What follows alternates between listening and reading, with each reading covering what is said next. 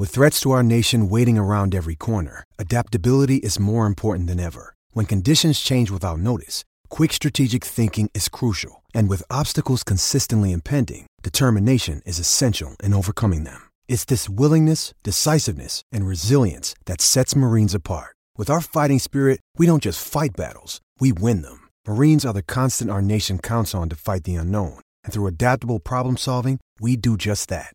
Learn more at marines.com. This podcast is sponsored by Ramp. Are you the decision maker in your company? Consider this. For the first time in decades, there's a better option for a corporate card and spend management platform. Meet Ramp, the only corporate card and spend management system designed to help you spend less money so you can make more. Most corporate credit cards offer points as incentives, but those points amount to less than their worth in real cash value. Ramp's business cards offer you cash back, real money in your pocket. Plus, you control who spends what with each vendor. And Ramp software collects and verifies receipts automatically, which means you'll stop wasteful spending and close your books in hours instead of days. Businesses that use Ramp add up to 5% to their bottom line the first year.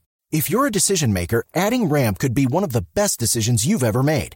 And now get $250 when you join Ramp for free. Just go to ramp.com slash easy. Ramp.com slash easy. R-A-M-P.com slash easy. Cards issued by Sutton Bank and Celtic Bank members FDIC terms and conditions apply.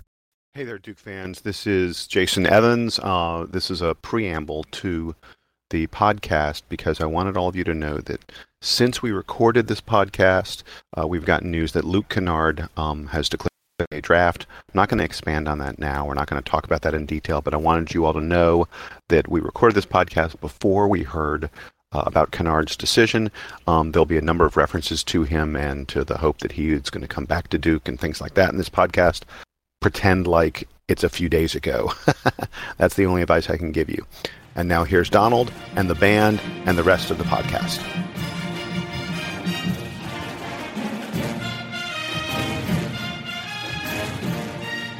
Hey there, Duke fans, and welcome to episode 77 of the Duke Basketball Report podcast. We are recording this on Wednesday, April 5th, and it's time to not talk about that game that took place on Monday, but to talk about our team who's leaving, who's staying so far, and then we will take some questions from you, the listeners.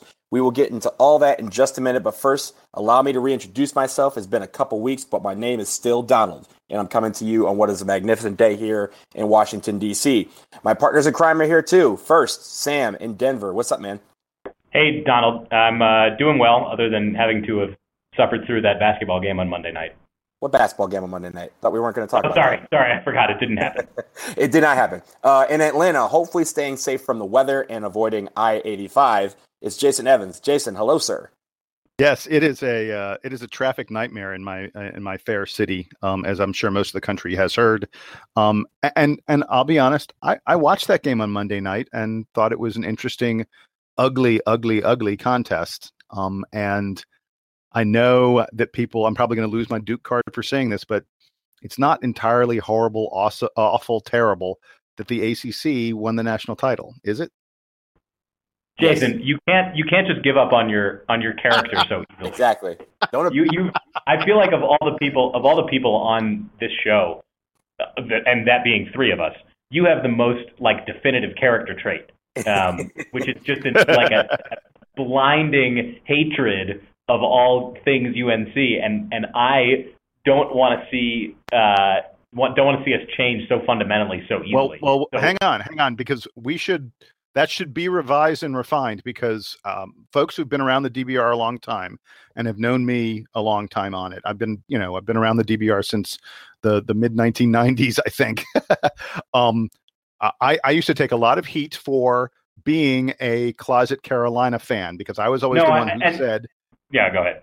I, say, I mean, I was always the one who said Carolina being good is good for the rivalry and good for Duke, and that the rivalry is great and the rivalry is important because both teams are really good. Um, where where I've changed in recent years is my absolute vitriol, anger, disgust at Carolina over the scandal, over the right. uh, you know NCAA academic scandal, which we're going to talk about in, in, more detail in a little bit. Um, but I, I, will say this about the national championship game: um, while I still think that the Carolina administration um, is is shameful and embarrassing, and uh, done a horrific job um, of of doing the right thing. They've pretty much done the wrong thing every step along the way with the scandal. While I still think that Roy Williams knew what was going on and has not um, been honest about what he knew or what he thinks is happening with the investigation, um, you know, there there are there's a long list of people at UNC that I think deserve the harshest, harshest, worst punishments possible. The UNC program, I think, deserves tremendous, tremendous penalties. But the players who were out on the floor on Monday, my understanding is, and I truly believe, took legitimate classes and were not part of this scandal. And while I think Carolina should have been punished and barred from the tournament, fact of the matter is they haven't been punished yet by the NCAA. They were in the tournament legitimately, and I don't think it's the end of the world that they won the national title. Should so, we? Should I mean? Should we? Should we go deep on this right now, or should we come back to it? Let's come back to it um, because okay. I, I, feel like I feel like Jason is, is hungry. I, I just uh, wanted I wanted to hear that from Jason um, because I because I I because I, I, also agree with him in in basically his whole explanation there. Uh, I just wanted to have him state it all for the record. So Donald, keep going. yeah, I was. I mean, look. Donald, you're losing control, man. You're losing know, control. When, when, it's, what happened? Because you're hungry. Because you're hungry, man, and you should grab a Snickers. You know you're not you when you're hungry. Um, so yeah, I, I think UNC being good is good for the rival, is good for basketball, but they don't have to be that good. I mean, they just have to be good. They just have to make the tournament. They don't have to like be the last man standing. And that's all I'll say about that because we have some news from Duke we have to get into. Let's get into the first bit of news of what the team is going to look like next year. Uh, we're going to talk about first who will not be on the team next year. Of course, Amile Jefferson and Matt Jones are seniors. They will be graduating. And over the last couple of weeks, in what should have not been a surprise to anybody, Jayson Tatum and Harry Giles declared that they will enter the 2017 NBA draft. Uh, the two freshmen, uh, the two freshmen were ranked one and two coming out of high school, and all along we suspected they were going to be one and done. That has been the case. They are going pro. So we'll start with this first. Uh, Sam, give me your thoughts on Jayson and and Harry uh, declaring for the NBA. So I'm not surprised. I don't think anyone is surprised. Tatum certainly is going to be a top five ish pick. He's one of the most talented freshmen we've seen at Duke, um, not just in the one and done era, but but uh, for all time. And you know, just like Kyrie Irving a few years ago, like Jabari Parker, um, Tatum's a guy we look at and think that he could be, you know, one of the very best players that's ever come out of Duke, freshman or otherwise, um, to play in the league. So I'm I'm not surprised about that. I was glad that they that they got the announcement out really quickly um, because there's no point in waiting. Um, you know, he's got a lot of work to do to prepare for that and talk to teams and go through all the workouts and all that stuff. Um, with Giles, I think we all expected it as well. Um, not that you know it it didn't you know they they postponed the announcement a little bit. I think that Duke actually, just as an aside, I think that they've gotten really good at um, at making these announcements special for the players um, and and sort of controlling the message. I think that in general, Duke basketball is good at at at sort of their brand and presence and all that stuff. You know, having the the whole Duke Blue Planet thing and, and consolidating all the social media together. Um, you know, it's a it's a really a really like professional operation, and um, the fact that they space out the the announcements like this. So we get Tatum one day, we get Giles a couple days later. I think it's really good for the kids too because you know they they don't have there aren't that many of them. They don't have to feel like um, you know someone else is is taking their spotlight. And Tatum and Giles are are notable prospects for very different reasons, right? Tatum is is basically a known product at this point. Everyone knows how great he is, um, but he came in with obviously a very high ceiling, but still was not the you know the cornerstone of this class. It was supposed to be Harry Giles, and so even with Giles taking such a long time off um, from you know being healthy and, and playing basketball, and even at the the low level of production he had this year, I think that fans expect him eventually, hopefully, um, to become the player that that he once was.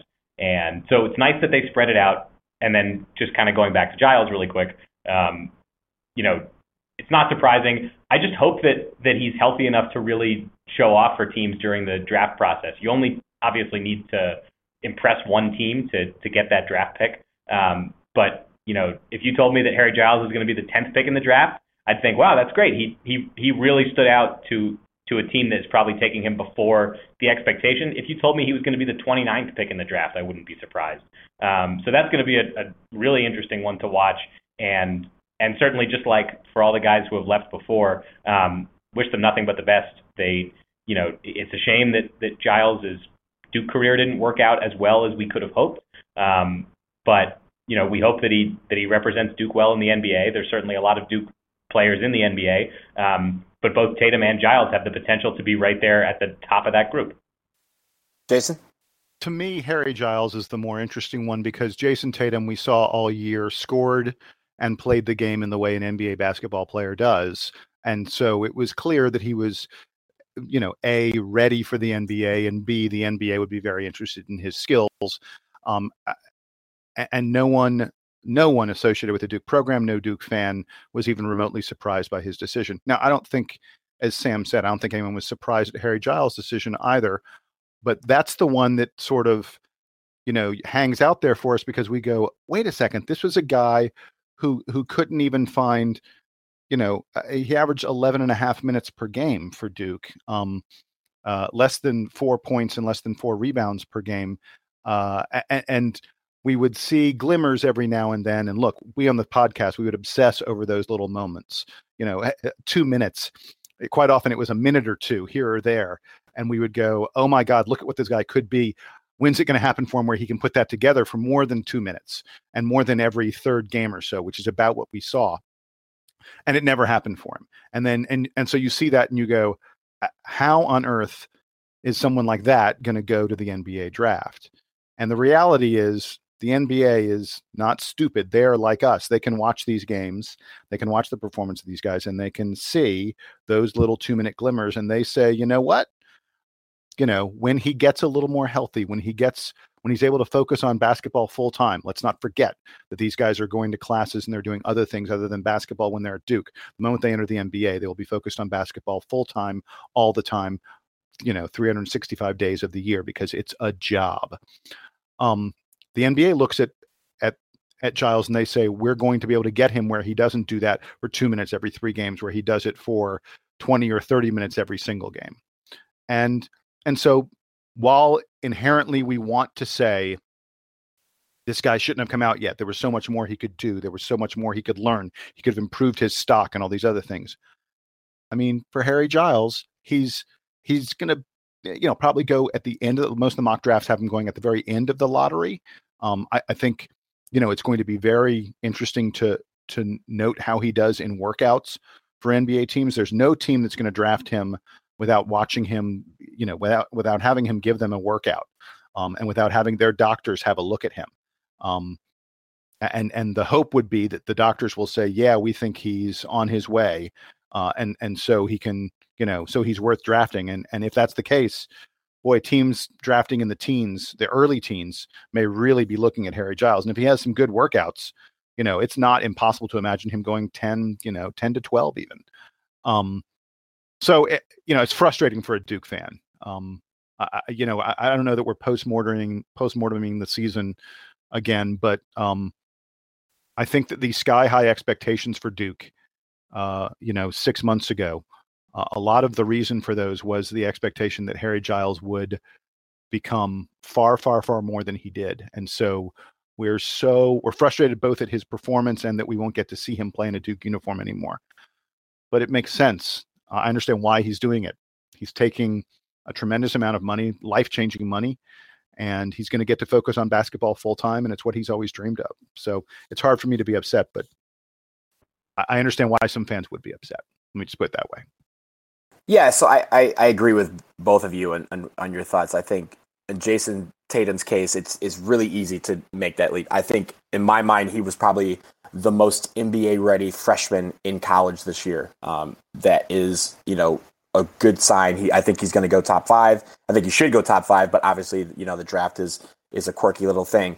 Um, and he, I think he's ready to go to the NBA. In Harry Giles' case, it's about potential, and that's what a lot of these NBA drafts are about. It's about the potential to be great. Uh, obviously, he didn't show that in college. He, you know, because of his injuries, uh, he didn't get an opportunity to really develop into his his new body and his new game. Um, and I think that is probably where people see the frustration in him going at this point. But it's not always about what you do in college. It's about how you how the NBA teams suspect you will do in the NBA. And that is why he, even through all of this, even when he was injured, when he wasn't playing that much, he was still listed among the uh, lottery picks, uh, uh, potential lottery picks for this year's draft in a very deep class. Uh, they're they're grading him based on the fact that if he, you know, completely heals from his uh, injuries, his arthroscopic knee surgeries, I think this will be a great pickup for a team that a lot of people will probably say, hey, you know, he's not gonna he's gonna drop a little bit because of the injuries, but someone may be getting a steal here and, and getting a guy who can develop into a very good NBA player. And, and that is where we're we're at with these guys. I think they see that, and I think that's why the, this whole time we've expected them to go to the NBA because that potential is, is clearly there. Um, we saw flashes of it during the season uh, in, in the case of Harry Giles. So I'm not mad. I, I, I think it's uh, when you expect somebody to go and they go, um, then there's no reason to be upset about it. Uh, but I do wish them well. I think they're going to be great, and, and hopefully uh, the Pistons, uh, my Pistons, can pick up one of them. Moving on, uh, I think there's two other uh, departures that we need to talk about at this time. the other two departures that we know about, Chase Jeter and Sean Obi, have both announced that they will transfer at the end of the uh, school academic school year uh, to other schools. Those schools are, are not yet determined, but in Sean Obi's case, he will be graduating this year from Duke and will be a graduate transfer, free to play anywhere next year. Um, he Chase Jeter is finishing out the semester so that he can leave Duke in good academic standing. But when he transfers, he will have to sit out one full year and then will be ready uh, for the 2018-2019 season. Uh, Jason, I'll start with you. Your thoughts on these two big men leaving the Duke program? Jason might be on mute, or he hung up. Jason is on mute. I'll go. I'll go. Okay, okay Sam, you so, go. No, no, no, no. Wait, so, wait, wait, wait, wait, wait, wait. Sorry. No, no, sorry. no, no. You had listen. You had your chance. Um, no, because wait. I got I got news. I've got news about. I was, oh. I was I was launching into a long thing, and and you guys couldn't hear it. no one, no one could. Go ahead. so, I'll, so I'll pick it up.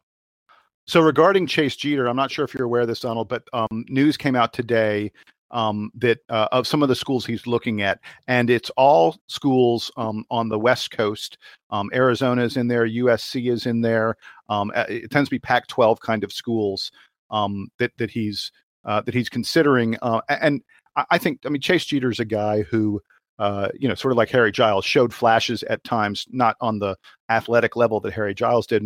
But uh, I can see why Chase Jeter is going to be a, a attractive um, player for for a number of uh, of high major programs um, uh, who who probably think that they can really get something out of him, especially with another. You know, he's going to have to sit out the year, as you pointed out. Um, and, and and then you know he'll play his fourth and fifth years of college, uh, you know, at whatever program gets him. And um, you know, I think Chase Jeter probably has a reasonably bright future. He's Eh, he's long. Um, he is athletic. Uh, he needs to learn a lot more skills, especially on offense. But um, you know, there's there's a history at Duke of guys who transfer and how they do in um, uh, whether they make it to the NBA, whether they make it to their goals of, of, being professional basketball players. And for the most part, even though Duke fans gnash their teeth and and you know pull out their hair when a guy transfers and leaves, and we're like, oh, but he could have done so well here. For the most part, um, though they may be somewhat successful in college, the, these guys don't end up turning into NBA prospects. Um, I'm trying to think. I don't think they're. Oh, you know what? Uh, Shemi Shemi Ojale, um, whose name I probably just mispronounced at SMU, uh, has turned into an NBA prospect, and he's really like he's practically the first one to transfer from Duke. I guess Elliot Williams. Sorry, Elliot uh, Williams. He will. Yeah. Uh, so those two guys um, are the ones who have transferred and and uh, sort of played their way into becoming NBA prospects. But most of the guys who leave Duke, Jamal Boykin, and uh, you know we could go down a laundry list of of players. Um, Michael Thompson. They don't. Michael Thompson. Yeah, uh, look, uh, like I said, there's a there's a long list of them. they they they don't really end up becoming Alex Murphy. We're going to continue. Who? Uh, uh, Michael Gbinije. Um, he, he got drafted. Uh, Olek, Olek Czyz. Olek Czyz. Olek, yes. Uh, anyway, I was going to say that I sort of feel like Chase Jeter may have a chance of playing his way into it because because of his size and athleticism, which are somewhat unique. But I think it's kind of a long shot. So, um, eh, you know, it's unfortunate uh, that we lost him. Um, he could have been a valuable player for Duke, but I- I'm not sure. I'm not sure any of us look at him and say, "Oh, Chase was going to start next year." Oh, Chase was going to be, you know, uh, play 20 minutes plus per game. I think he was. I think his future at Duke was probably as a part-time player at best, you know, eighth man kind of thing. And and we've seen time and again that Coach K doesn't tend to play his eighth man that much. And as for Sean Obi, um, the guy's knees just never were were right. Um, and athletically, it meant that he couldn't compete on the floor.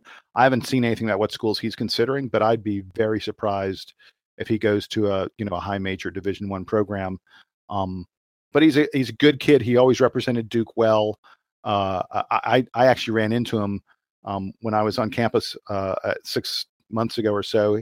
He was in the religion building, um, and and I was like, you know what, these Duke kids are all going to class, um, and and that says something about you know the kind of kids we bring in and the kind of kid that he he was for Duke. So he's graduating. Props on that, and I'm sure he'll, um, you know, he'll go on to pursue wonderful things in his life. Just probably not big time basketball. I'm I'm actually kind of surprised that I'm I'm almost more surprised that Sean Obi transferred than Chase Jeter because if if Obi's really not healthy, I don't know. I mean, he's he's finished with his degree, right? He's been in college for four years. Mm-hmm. Um, is he going to be able to transfer somewhere where he's actually going to play basketball. I mean, he didn't even he didn't even dress for all the games this year. We didn't see him play a minute, um, even in blowouts or at the beginning of the season or anything like that. Um, so I'm not entirely sure what his plan is because he is finished with undergrad, so he's going to have to transfer, I guess, to get a graduate degree. Um, but I'm not sure that any school is is going to take him if he's not going to be able to play for that one season. But also, um, he has to transfer to a school. He has to tra- he has to transfer uh, the rules of the graduate transfer, if you want to play immediately, you have to transfer to a graduate program that is not right. offered at the at the school that you are transferring from. So right. which, I mean, Duke has a ton be, of them, so that that that's going to narrow down well. everything immediately. Right, but, but they're all kinds of specialized programs. Enormous, it's not that tough. Yeah, Duke's not an enormous state school that has you know every every program under the sun. So I'm not as concerned about that. But then but then looking at Jeter, you know, certainly Jeter coming in probably had higher expectations than than what panned out for him. Um, on the other hand, you can look at Duke guys, uh, particularly big men, who have taken a while to develop and still managed to become productive players who then went to the NBA. And I'm thinking about Lance Thomas, and I'm thinking about uh, Marshall Plumlee, um, who's very recent and who was Chase Jeter was Chase Jeter's teammate. Yes. Yeah. Yeah. yeah. Correct. He was Chase Jeter's teammate for one year. Um, look, look, hey, for for that matter, both Miles and Mason Plumlee, these are not guys that that were big time players from day one. Sure, but but Marshall Plumlee wasn't even like a rotation player until he was a junior. Um, yeah, yeah. You know, and that and that's a very recent example. I think it's I think on and, and we might be touching on this a little bit more when we get to the question period. Um, but that you know, it's a little disheartening that Jeter thinks, um, or that that sort of consensus among his family or whoever else is that he won't be able to turn into a productive player. And and I can see how part of that is just driven by recruiting and, and who else is, is on the team and competing for minutes. Um, but it is kind of a bummer that we're we're not going to get to see him develop. And you know he's he's been an academic All ACC or All American. I know he's got had some kind of academic awards. Um, so you figure he's he's kind of a bright kid, and um, hopefully that would mean he would translate into leadership on this team, um, which I, I think is you know for all the for all the talk about who's coming and who's going, leadership I think is going to be the the biggest concern for this Duke team next year because there won't be upperclassmen, and Chase Jeter was probably going to be a captain next year, and now he's not going to be around. Um, so I'm I'm a little concerned in general about that, but again, like we say for everyone, and and I will say again for these two, I I did not perceive that there was any that there's any ill will here. Um, I hope that they succeed in both of the places that they're going. Um, and in Jeter's case, like you mentioned, Jason, he's going back to the West Coast where he's from, because um, I believe he's from Las Vegas, right? So yes, yes, um, yes. Means he's closer to home, um, so more family and friends will be able to come see him at games. Um, and and in all likelihood, we'll, we'll never have to play against him because when does Duke ever play teams on the West Coast? Um, so uh, you know, so uh. Hey, hey, really quick on on Chase Jeter, you brought up Marshall Plumlee, and and props to you. This is a great comparison um, in terms of guys who stick around and turn into something. Um, Chase Jeter has played almost twice as many minutes in his first two years as Marshall Plumlee did in his first two years. Chase Jeter has Marshall Plumlee only scored 40 points total in his first two seasons. Chase Jeter has over 100 points. Now, not that that's a lot. 100 points is like, you know, uh, that's like, you know, three or four good games for Luke Kennard. But, uh, uh, uh, you know, Chase Jeter certainly figured much, much more into Duke's plans last season and this season than um, than Marshall Plumlee did his first couple years, and and things just sort of worked out for Marshall to to turn into a pretty significant player as a as a senior, and then he parlayed that into a role in the NBA. Um, and and you brought up Sean Obi and wondering where he's going to go. Uh, we haven't heard anything. I don't. I I firmly, I really firmly believe that there's not a you know a major division one program that he's going to go transfer to. I think you're going to see him go uh, you know I, I could see him go division division three or division two or or to a smaller division one program where um the fact that he has really bad knees and can't can't jump won't be that big a deal because he's not going to be on a team where he's required to compete against guys who are six eight six nine and really athletic um sure so so i i think that's probably what's you know in his future yeah, I, I agree with those. And you mentioned uh, some of the possible landing spots for Chase Jeter. Uh, USC being an, an interesting one only because uh, you know former Duke player Derryck Thornton just transferred there last year. Um, so and and they were teammates. So I, I, think that would be interesting if he ended up at USC uh, because I think that Derryck Thornton would have a lot to do with pulling him there and, and getting him involved in that program. But uh, it's it's sad to see him go because I, again I think he could have developed like you guys said into somebody that would have been you know, very, very important for us as a junior and senior.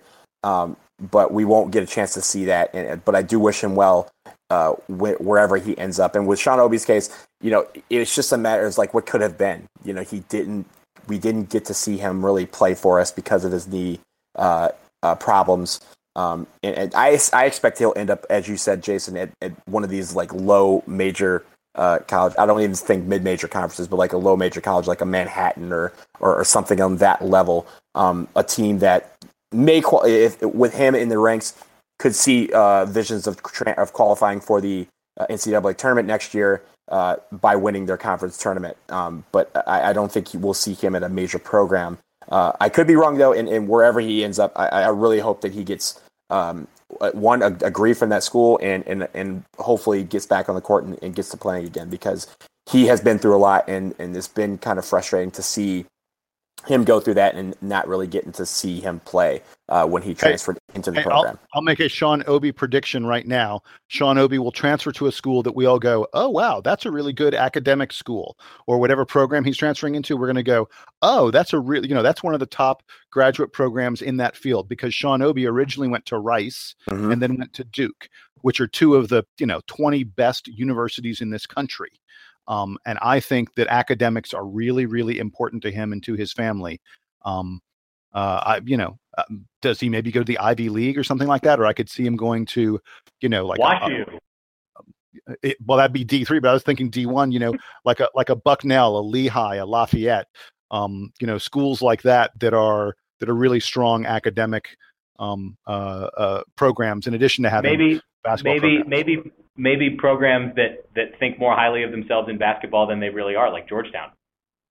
Ooh, oof, ooh, we just went there, we'll didn't we? we'll come back to that. We'll come back to that. Okay, so the final bit of news that we have right now uh, on our team, it was reported a few days ago that uh, this is uh, an interesting kind of dynamic. It was reported a couple days ago that freshman Marques Bolden was going to transfer out of the program, but those reports seemed to be premature and then 24 hours after that news, it was officially announced by the team that Marques Bolden will indeed return to Duke for his sophomore season. Uh, this is big news as Bolden before the season was expected to be maybe one of those one and done players along with Jayson Tatum and Harry Giles.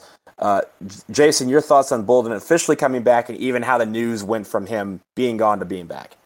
I am real clear on what happened with Marques Bolden's almost transfer and not transfer. And I, I really think, I think this is a kid who got homesick. Um, we, we we know you know now it had been sort of unofficially known that he was uh, that he was hurt late in the season, which is one of the reasons he wasn't getting playing time. Look, he struggled with playing time all year because of injuries, and it was just tough for him to get acclimated into the team. He missed time at the beginning of the season. He started to come back, and then he got hurt again, and he was uh, he was sick. He was ill, um, and couldn't really practice late in the year.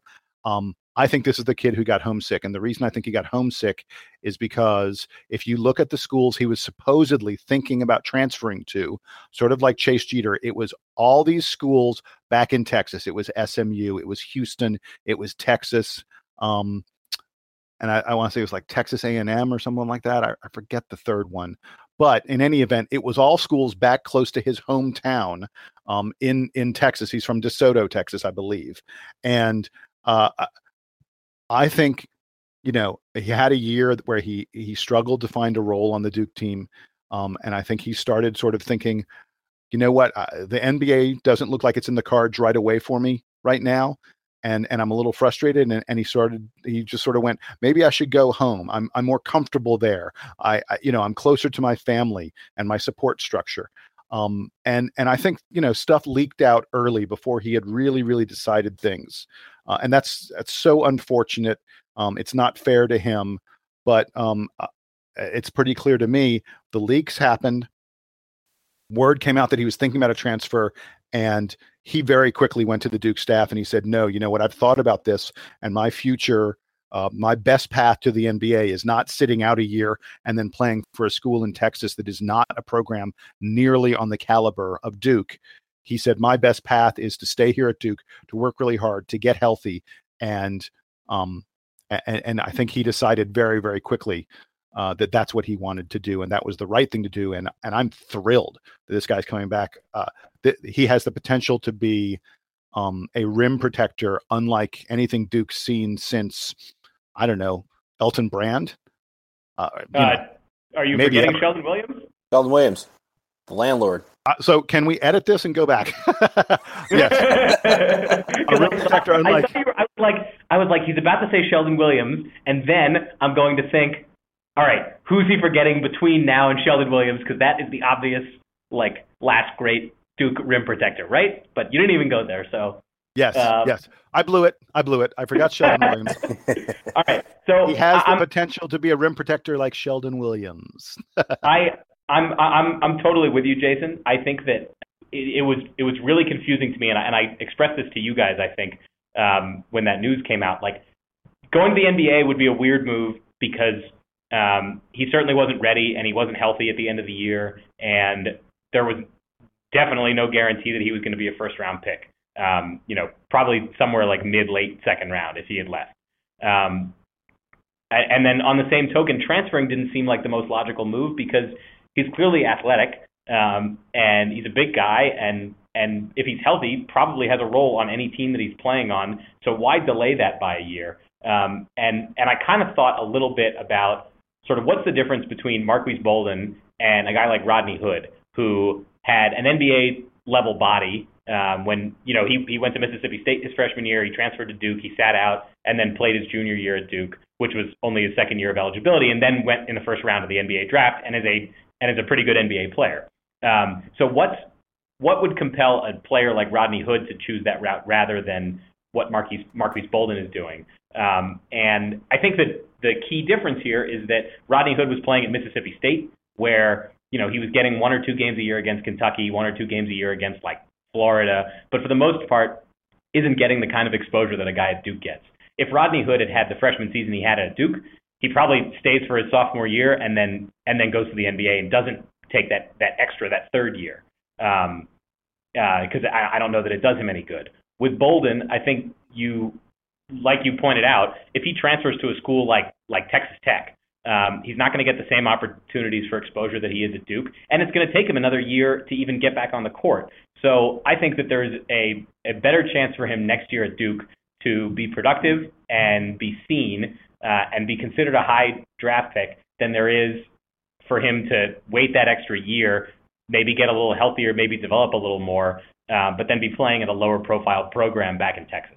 Um, Look, it's so, a, it's the difference in stepping up in in competition exactly. and quality and stepping down. exactly. You know, Bolden Um, wasn't going to. If, if the I NBA is in your future, you can't step down. Right. I think that I think that for career wise, now I, I don't know Marques Bolden. I don't, as you said, you, your speculation is that he was homesick. That seems like a totally reasonable explanation. Um, and and if that's the case, then you know I, I hope that um, I hope that he just feels better next year. Um, strictly from a looking at it from a career decision, staying at Duke really made the most sense for him. Um, and and I'm glad for him and selfishly for Duke and for us um, that he is staying because it, it was going to get very thin very quickly up front um, for the Blue Devils potentially if Bolden and Jeter were both gone next season. Yeah, I think the the one thing, the one takeaway I have is, is, you know, some. I mean, I think when the news was reported that he was transferring, I think that was real. I think somebody maybe jumped the gun a little bit, or maybe that he indicated that he was thinking about it, and then you know changed changed uh, had a change of heart uh, at the last second, kind of like uh, what Jason was saying. But I, I agree with you. I think the one thing that was confusing to me was his path has always been he wants to go to the NBA. He consider, I mean, most people considered him one of the three, one, one of one of the one of the one duns that we were going to have, uh, along with Tatum and Giles, and, and going to transfer to another school, sitting out a year, and then playing a year at a school that was probably going to be in a, either a lesser conference or a lesser uh, stature uh, by any stretch from Duke that's not the way you get to the NBA, or at least have your uh, have your star your stock go up. Um, so I, I, think that was the more uh, confusing part. But I think now that he's back, he can contend for being one of the you know starting bigs that we have. Uh, you know, we're going to have Wendell Carter coming in. We're going to have uh, Antonio Vrankovic is going to be still in the mix, and we may be getting a, a, couple other guys. Kevin Knox, I believe, is one of the bigger uh, uh, guys out there that we could get. He can contend with that. He can I'd rather have a sophomore uh, Bolden than a couple freshmen that we have to re you know reinvent the wheel. He's going to know how the program works. He's going to know what's ex- expected. He can step up and be a leader, and all this will help his stock rise even more than just sitting out one year um, at some school in Texas. So I'm glad he's back. I, I, think it's unfortunate how the news kind of came out and, and kind of painted him in a bad light, and then all of a sudden, oh wait, he's back again. I'm sure that doesn't help with the with the psyche. Um, and, and but I, I kudos to the for to the school for getting out in front of it. Kudos to him for saying that you know this is where I want to be. I want to be back, and, and I'm glad that he is back.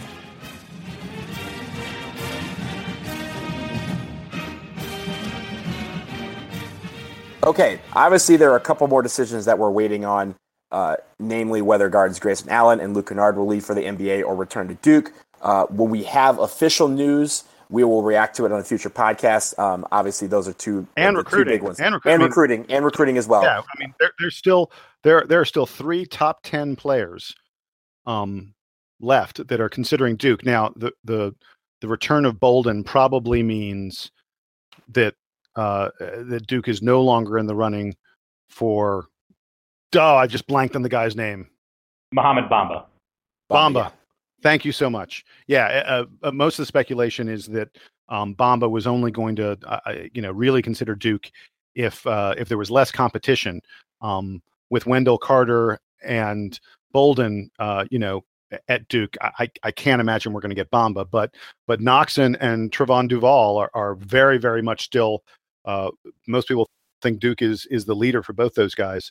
Um, uh, you know, between those two um, and Allen and Kennard, um, if we get two or three of those, Duke's probably not probably Duke's almost certainly a preseason top five team again. Um, if we get three of those four somehow at Duke, then we're definitely preseason top five and maybe even higher than that. I agree. Okay, now we, we a couple days ago we posted on the forums asking for questions from all of you. And a lot of you submitted some great ones so we are going to dive into the mailbox. We can't get into all of them. We appreciate all of you that you that submitted questions but we did pick out a few to answer. Uh, and i'm going to pose this question to you guys. Uh, we're going to answer them pretty quickly um, the first one uh, question is a question posed by Kaze as in kamikaze and Kaze asks what would be the single most significant thing that can happen within the realm of possibility between now and November that would best equip us to contend for a national championship next season? And I will start with Jason.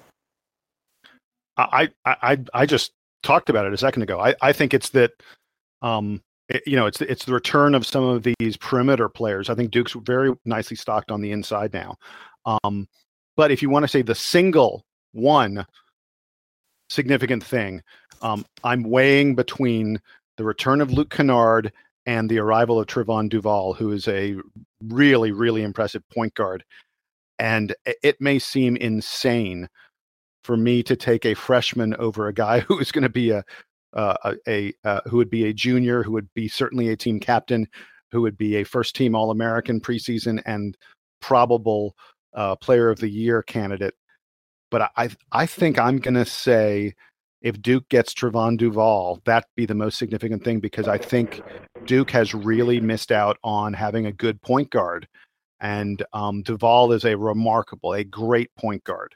Um, I, I, it's crazy for me even to say it or think it. I mean, getting Kennard would be unbelievable for next year's team. But man, I, I really want to put the ball in the hands of a guy who creates for everybody else, who puts pressure on the other team all the time, um, and who's very, very difficult to guard. So I'm going with Duke's best chance for next year is if we get that point guard in Trevon Duval. So I'll I'll take a different tack here and say that it's the return of Grayson Allen. Um, I think that the best version of Allen that we can and and you know this is this is all assuming that he's able to kind of compartmentalize all the all the issues he had last year and that he's healthy.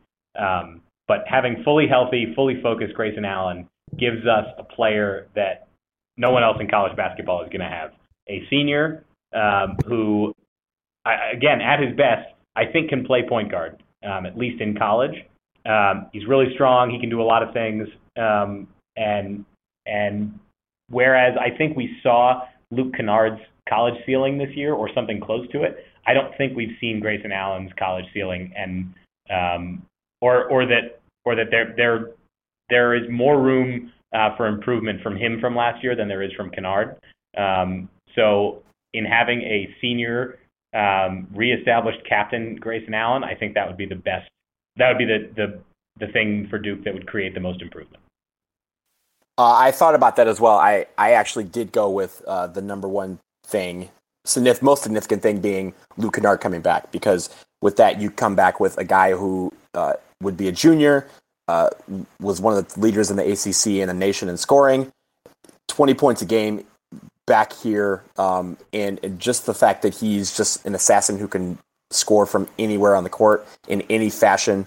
That is something that teams do not have a lot of. And I think that is the one thing that if we have him back in the saddle, people will be scared to play Duke because they know that Luke Kennard could go off for 20 to 30 every single night. And I think that is the key uh, for next year. If we can get him back, we have leadership, we have scoring, we have a guy who will be one of the most feared, if not the most feared, basketball player in college basketball. And I think that is what we'll need. Okay, next question. The next question is from Brevity. Um, Brevity has a question about the football stadiums used for the Final Four. And it said one way to get Final Four teams used to playing in a football stadium is by putting a regional in a football stadium as well.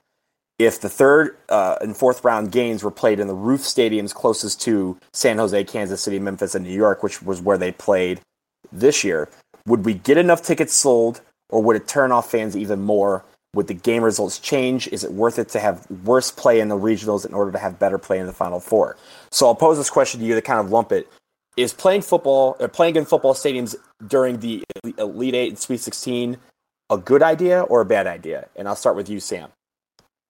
So I don't like them playing uh, playing the games in football stadiums at all. Um, I think that the the I mean, not that it matters for anybody on television because they're going to get the cameras in the right places, and you're going to see basketball.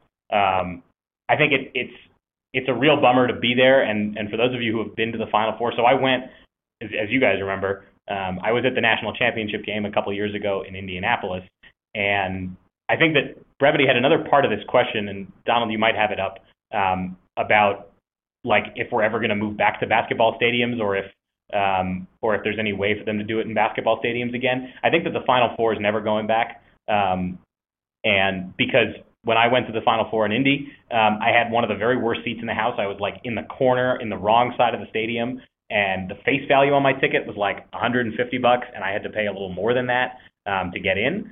So they're they're making tons of money and selling out these Final Four games. That being said, when Duke has played in football stadiums, and I know they did in 2015, um, they've had regionals in football stadiums before, and it's just it's such a bummer because the fans aren't going to travel as much for that as they are for the Final Four, and so they've had to you know put up big curtains to block off big parts of the stadiums. It that I think is is even worse um, because if you think that the the basketball looks bad when they're in full enormous stadiums, it's going to look it's going to look even worse and even more unnatural when they're playing in stadiums that are too big and not full. Um, it's going to be a bummer for the players. It's going to be a bummer to look at on television. So I hope they don't do it. Um, I don't know what would have to change, you know, like to to encourage more fan bases to go, unless they were to sort of reorganize the tournament as like a regional event, the way that it was sort of originally set up, right? Because we still have like the East, the South, the Midwest, and the and the West regions, um, and they do correspond to where the where the regional finals are played, but they don't correspond to which teams make which which bracket, other than vaguely the teams at the top.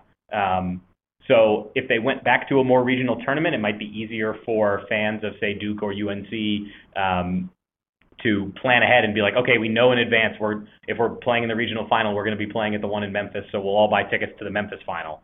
Um, but I, I hope not. I, I don't think that those two games are really going to improve anything. So um, I, as much as they can get back to basketball stadiums, they should. I don't think they're ever going to do it for the Final Four because otherwise they'd be charging, you know, eight hundred, a thousand dollars or something like that to to get into Final Four games and um, and that just might be prohibitive.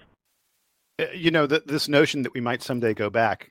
Do you guys know the last time the Final Four was played in a non like football sixty plus thousand seat stadium? It like was ninety eight. No, it was uh, so it was 1996 when they played in the Meadowlands. It was called Continental Airlines Arena. Right. They, they played in the Meadowlands in 1976. But since then, every single game has been in one of these big domed stadiums. 20 um, years. That, yeah, yeah. Uh, we're, we're not going back. And I, I think we all suffer from a little bit of recency bias. We all suffer from this you know sort of what have you done for me lately? So we we watched uh, or some of us watched monday night a a game where neither team could shoot straight um where where you know baskets were really hard to come by where uh, you know if a team went 3 minutes without scoring it didn't take them out of the game because the other team probably was going 5 minutes without scoring. Um it was aesthetically not a pleasing game. But but it's not like being in a dome stadium means that no one's ever going to score and that baskets are really hard to come by. Need I remind you that just last year, North Carolina lost to Villanova 77 to 74.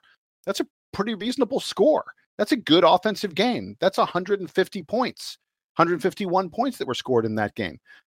In 2013, Louisville beat Michigan 82 to 76 at the Georgia Dome in Atlanta.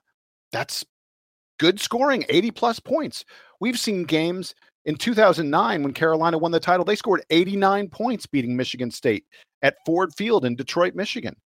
Uh, you know, scoring 80 plus points is not a rarity in a national championship game. When you think about the pressure of the game, the fact that teams that get there tend to play really, really hard um, uh, physical defense, I mean, it it's not surprising that we see games that are in the 60s every now and then, or we have something like this, you know, this past Monday where it was not an aesthetically pleasing game. Uh, you know, but I, I, think it's worth noting Gonzaga was the number one defensive efficiency team in the country. So, oh wow, we got a game that was predicated on really, really tough, hard nosed defense. Well, that's not surprising at all. So, I think this this notion that oh, the dome stadiums, the football stadiums, are causing these games to be bad. I think we're just thinking of this one year. Um, and yeah, it happens every so often, but I think it's a function of the defense that's being played more than it is uh, that, that these teams can't shoot when they're in these these big giant stadiums. And if you if you really want to solve the games not being aesthetically pleasing, um, you should just ban UNC from the postseason. Boom. I have no problem with this whatsoever. In fact, I, I have heard the NCAA is strongly considering doing that exact thing. So yeah, hey, kill two birds with one stone. There you go. so to briefly uh, answer the question, it used to be, and this is a rule that changed this year. It used to be where the NCAA, if you were hosting the Final Four one year, the year before you got a test run in the form of a regional. This is how we ended up in, in 2010 and 2015. Our road to Indianapolis to win the national championship went through Houston because the free, the year after that, 2011 and 2016, Houston hosted the Final Four and was given the regional the year before as a test run. This year they didn't do that. Um, they got away from that. They wanted to go back to the Garden, uh, Madison Square Garden, and it's the first time in a long time that they were able to do that. And they wanted to put the four regions at arenas, uh, basketball arenas, instead of football stadiums. Now, I think that's the first time in maybe like 10 years where there wasn't a football stadium involved in the mix because of this rule. I think if you want to, if you're going to keep the Final Four in these football stadium, which I'm actually a fan of, but I also have not been to these games. I think is a good showcase of college basketball.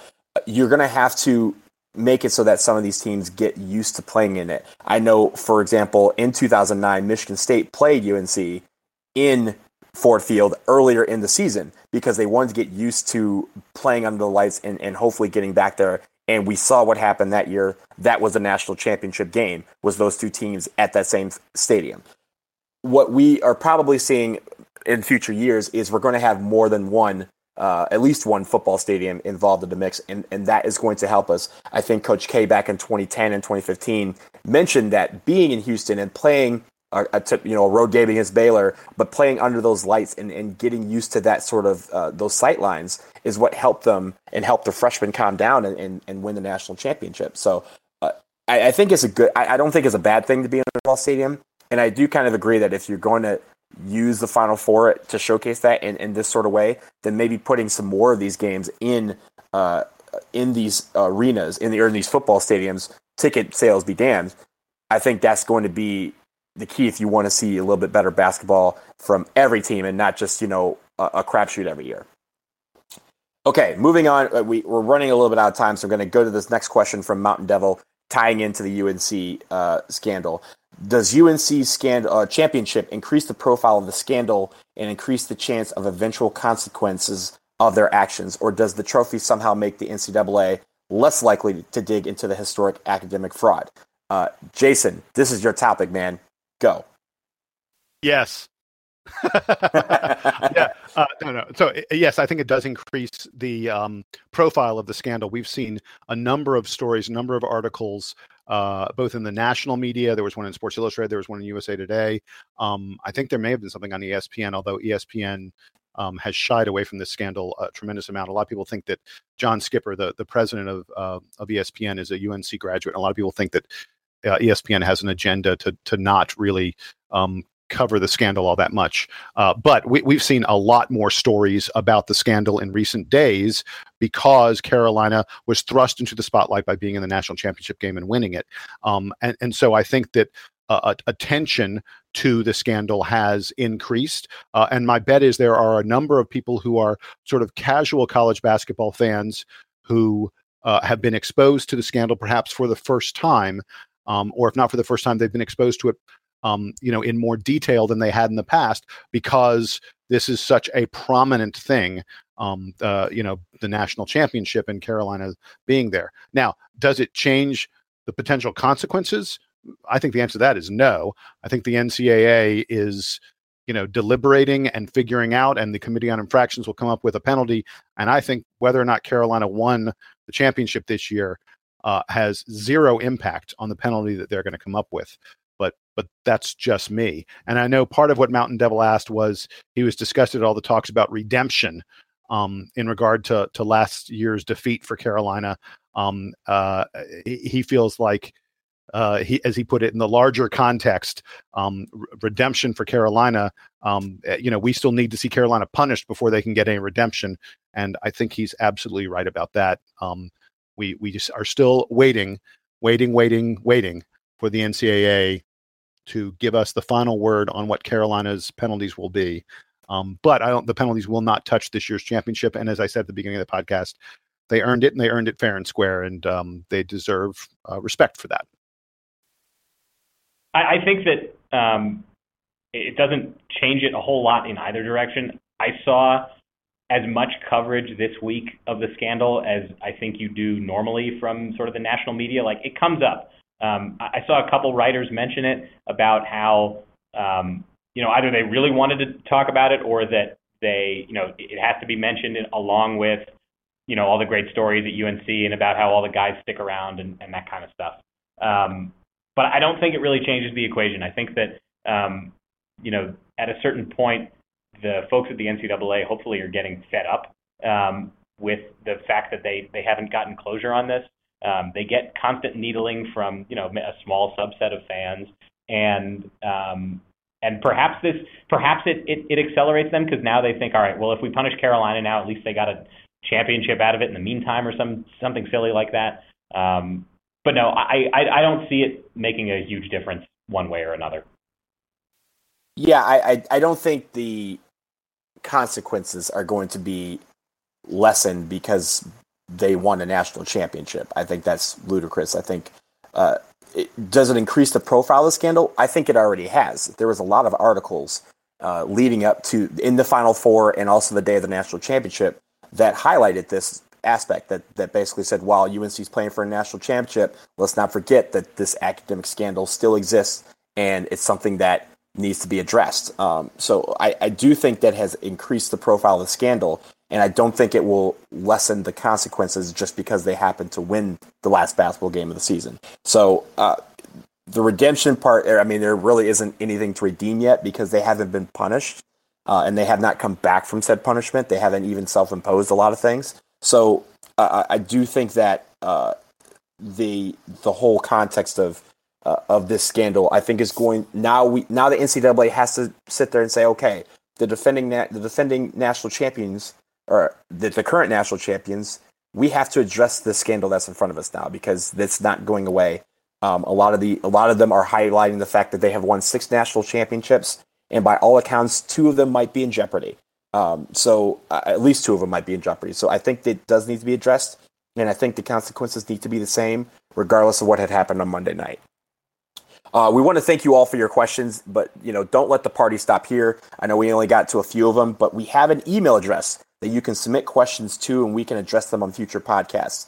That email address is dbrpod at gmail.com. That's dbrpod at gmail.com. So hit us up there. We'd love to hear from you. And, and on future podcasts, we're going to dive into some of these questions or at least tie them into some of the germane uh, discussions that we'll have at that time.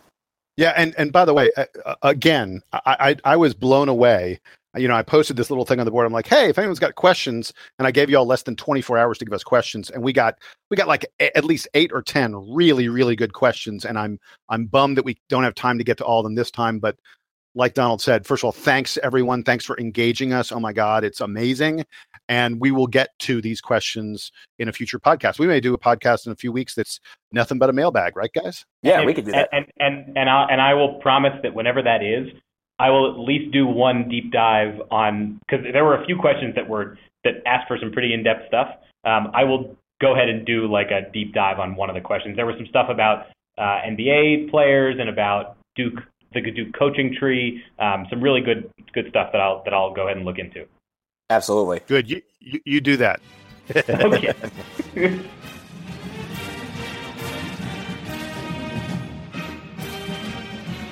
and now we move on to parting shots. I will start with you, Jason. So uh, my parting shot is um, a uh, a reality check for college basketball fans everywhere. And most of you have probably heard the story, but I um, there, there was sort of an update on it, and I, I want to highlight it again, and then I want to relate it back to Duke a little bit. Um, uh, Tim Higgins, uh, a, a, referee in the NCAA tournament who's one of the finest refs in the country. People may mock him. Look, guys who are successful refs for a long time, everyone has a beef with them. But Tim Higgins, consistently, time and time again, is rated as one of the best referees um, uh, uh, you know, in the NCAA. That's why he referees important games like games in the Final Eight and games in the Final Four and stuff like that. Tim Higgins was a referee in the North Carolina and Kentucky game in the Final Eight. Um, a lot of Kentucky fans didn't like the way that game was officiated, and after Kentucky lost, um, Tim Higgins was uh, just destroyed um, by Kentucky fans who who found um, uh, the the the the phone number and the address of of the business that he owns in Omaha, Nebraska. He owns a business called Weather Guard. Um, I think they do roofing kind of stuff. Um, and uh, and his business was assaulted. This is a man who he's a referee and he makes a living at that, but not his full living. His major occupation is owning this company, Weather Guard, and his company was actually put in danger by Kentucky fans. They they went online to his to the company's Facebook page and and you know other social media places, and they posted false negative things about WeatherGuard. Um, they they they made the phone lines at the company. It was impossible for customers to get through. There were people who were individuals, singular people, were calling 40 or 50 times a day to WeatherGuard's phone line. That WeatherGuard has three phone lines. They rang nonstop, and every single phone call was people complaining, um, using all kinds of curse words and things like that to assault Tim Higgins and and prevent his business from from doing business. Um, there were death threats. Uh, his his wife and family. Um, uh, we we got an update from uh, from a, a, newspaper in Omaha that spoke to Tim Higgins a few days ago, which is why I'm bringing this up again. Tim Higgins says that his wife and family. Uh, he's been an official for 28 years. They told him to stop. They they they didn't want him to continue to officiate because the vitriol that he got from did I just use the word vitriol twice on one podcast? I think I did. Uh, I think you did. uh, the, the, the attacks that he got from these Kentucky fans were so much. Um, uh, many of his employees of his business said they were nervous about driving around the Omaha area in company trucks that had the company's logo on it because they thought that people might attack them. Um, there were false reports fired, filed with the Nebraska Better Business Bureau. One of the reasons we know the reports were false was because among the names that were used to file the reports was Adolph Rupp, who of course was the head coach at Kentucky for many, many years, and someone filed a report under the name Calipari John. Like they thought, oh wait, I won't say John Calipari. I'll flip his front first and his last name. Either that, or they're too stupid to know what last name first name means on a on a form or something like that. Um, but I mean that the Better Business Bureau, uh, a, a, a government funded organization, I'm sure that they had to spend resources and time to look into these false claims. It's horrible. It's offensive. It's the wrong attitude for fans. It shows Kentucky fans in the worst possible light, and they deserve to be there. Um, if they're going to do this kind of thing, don't blame the refs. But I wanted to bring this all full circle. The reason I wanted to talk about it was a few days ago, Mr. Bolden, Marques Bolden of Duke, um, there were rumors, there was talk, there were the Twitter reports that he was going to transfer. And I started to hear, and we started to see on the DBR people, you know, really angry at him. Um, and and saying negative things about the Duke program and, and especially negative things about Marques Bolden. And and look, there are a lot of fans who are angry at Harry Giles, and I'm sure that when Luke Kennard and Grayson Allen make their decisions, if it's not what people want to hear, there'll be fans that'll be angry at them for for going to the NBA. Get a life, people we don't uh, you know it's just basketball. And uh, it seems silly for a guy who spends hours working on a podcast about just basketball to say this but it's not something that you need to go crazy over. Um, and and we just need to to temper ourselves a little bit. When i read all this stuff about tim higgins and the way the kentucky fans were treating him and his business it, it just it, it, it makes me so upset. And and I, I just want to say to all the Duke fans out there, let's be bigger than this. Let's be better than this. When we get bad news, when things don't go well for us, don't act the way these Kentucky fans did. Yeah, I agree. I, I, I have yelled at Tim Higgins. I mean, going back to when I was in school, I have yelled at personally. Uh, he has yelled back at me uh, when I was in the stands as a Cameron Crazy. Uh, but never would I resort to do this. I don't think mo- almost everyone I know, and, and you guys know, I'll, I will go on record saying would never do this. So let's, you're right, let's be way bigger than that. That is absolutely awful. Um, but uh, unfortunately, that's something that I kind of come to expect from Kentucky fans. Uh, Sam, your parting chat. So I mentioned earlier, uh, a, or I had a joke about Georgetown. Um, so earlier this week, I think a lot of college basketball fans probably saw the news that Georgetown had previously fired John Thompson III. It was probably long overdue, and um, they subsequently hired this week Patrick Ewing, of course, the famous NBA player and Georgetown alum from the 80s, um, who I think was basically out of the league by the time any of the kids he's going to be recruiting were born. So I don't know how much any of them know about Patrick Ewing as a professional basketball player. Um, and oh, I think he's and, I think he's legendary. He's legendary. Sure, kids, sure, but kids still know him. He yeah. also he also played a brand of basketball that that is almost unseen nowadays um, in the NBA and in college. Um, so there are a lot of there are a lot of arguments for hiring a guy like Patrick Ewing at Georgetown. Um, I tend to think that it's not going to go well, uh, just because he hasn't been a head coach yet, and he's going to a school that has a lot of pedigree and has a lot of expectations. Um, and and I think that a, a school and a program like Georgetown should be able to get an experienced coach, even though the guy they got is arguably their most famous alumnus.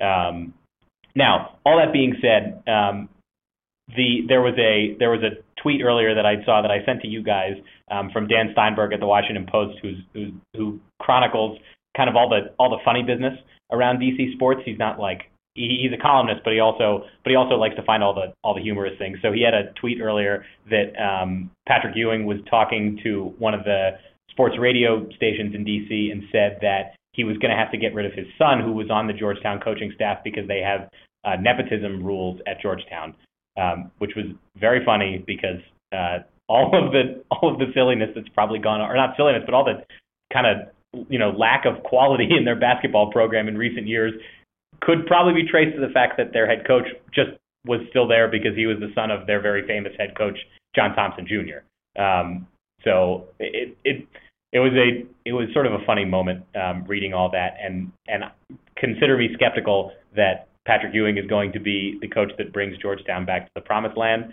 And I'll be happy if that's wrong. Um, I I did sort of root for Georgetown as a kid because, as I've mentioned to you guys, I grew up uh, right outside of Washington, and I was a Duke fan certainly. Uh, but when it came to the local teams, I certainly wasn't going to root for Maryland because I was a Duke fan, um, and Georgetown was the other really prominent program in the area. So we, my dad and I, went to Georgetown games. Uh, I was sort of notionally a Georgetown fan after being a Duke fan. Um, so I hope it works out, but but I, I just don't know. Um, so that's my parting shot. I, I, I have to tell you when when you sent that tweet to us um, about the nepotism rules at Georgetown, I, I wanted to go nepotism at Georgetown. I'm shocked to which to which someone would say, "Here are your winnings, sir." You know, taking back yeah. the, the great Casablanca scene. Yeah. It's like, oh God! I mean, it, it's probably the school that has the worst nepotism problem of any school in the NCAA's say, did, they, did they implement those rules on Monday? I think that's probably the condition of hiring. Of hiring. yeah. Like, all right, uh, we're going to institute a nepotism rule, but it's literally like two seconds before you sign this piece of paper. Right. I'm going to dive into the world of NBA basketball. And for those of you out there who are not watching this season, you are missing arguably the greatest season that anyone has ever put together. And that anyone is Russell Westbrook uh, of the Oklahoma City Thunder. Last night, he tied Oscar Robertson's record for most triple doubles in a season with 41. Uh, 41 games. He has had a triple double points, rebounds, and assists. Uh, he has also become the first player ever to have two streaks in one season of seven or more consecutive games with a triple double. And uh, he has five games left to get. If he gets 16 assists in his final five games, he will ensure finishing the season with averaging a triple double in points, assists, and rebounds. That is unfathomable. Uh, is is arguably one of the greatest seasons any individual NBA player has put together, and uh, there's there's still talk out there that he might not even win the MVP award, which I think is absolutely just astounding because it's un- incredible with the talent that the NBA has nowadays. Is, a lot of people think it's one of the richest you know talent beds in the NBA has had in, in years, and he's killing every single one of them. Um, I, I don't understand how he's not the unanimous MVP this year. He has performed brilliantly. Uh, and if you guys aren't watching Russ, Russell Westbrook, uh, you guys need to just go ahead and start because it is a one man show every single night. And it's not one of those he's going to do everything and you're going to see four of the guys on the court. Obviously, he is averaging like 13 assists uh, a game, uh, and he's averaging 12 rebounds a game. So he he is including everybody in this, he's single handedly leading the Oklahoma City Thunder to the playoffs and in really good position to contend for a title. Uh, and I think that is something that is to be commended. You, you know, the folks who say, um, oh, they're not sure about him for the MVP, mostly point to James Harden. Correct. Um, of the Houston Rockets, who who is also having a truly incredible year. Um, and and I think most of those folks say, oh wait, the the, the Rockets, um, you know, are the number three seed in the Western Conference. Oklahoma City is the number six seed. Um, and and eh, Oklahoma City's only won 50, uh, 44 games. Houston's won 52. Uh, you know, Houston is clearly much more of a title contender than Oklahoma City is. But my thing about it is, I mean, we're talking about most valuable player. Um, Oklahoma City is making the playoffs for sure. Um, and and uh, they're actually going to play Houston in the first round. They they are a credible contender to beat Houston and advance in the Western Conference playoffs. I don't think they're a credible team that could win the title, but they they can make some noise in the playoffs. If they didn't have Russell Westbrook, is there anyone that thinks Oklahoma? Look at the rest of that roster. Would Oklahoma City win more than 20 games? They'd be the worst team in the league, right? Right. I mean, that's like a given. So, and the thing about it is, worth? the thing about it is, I think they're 34 and seven when he has a triple double. So, like, his triple doubles aren't just like you know stat stuffers for the sake of just putting up stats and, and, and blowout games where they're losing. They're winning because of these triple doubles. Because again, he's getting his whole team involved and there's a point where there's a lot of games where he's getting 40 and 50 points and still getting 14 assists. That is incredible. That's something that you never see. And frankly, it's what a lot of people have been saying is what's wrong with the NBA is that you have the guys who score and don't really pass the ball around. He's doing that. He's doing a lot of that, and he's doing it very well. I think he's worth 20 wins. I think they are 20 wins better with him than they would be without him. That's stunning to think about. Yeah, absolutely incredible. Um, but uh, that is going to do it for episode 77 of the Duke Basketball Report podcast. Remember, you can subscribe to us at iTunes, SoundCloud, Google Play, and Stitcher Radio. We appreciate all of you who listen to every episode, and you're the reason why we keep doing this. It's fun to do it, but we're really glad you all are listening to, to us have fun. So, for Sam Klein and Jason Evans, I am Donald Wine. We will circle back with you all soon, but for now, Duke Band, show us the way home.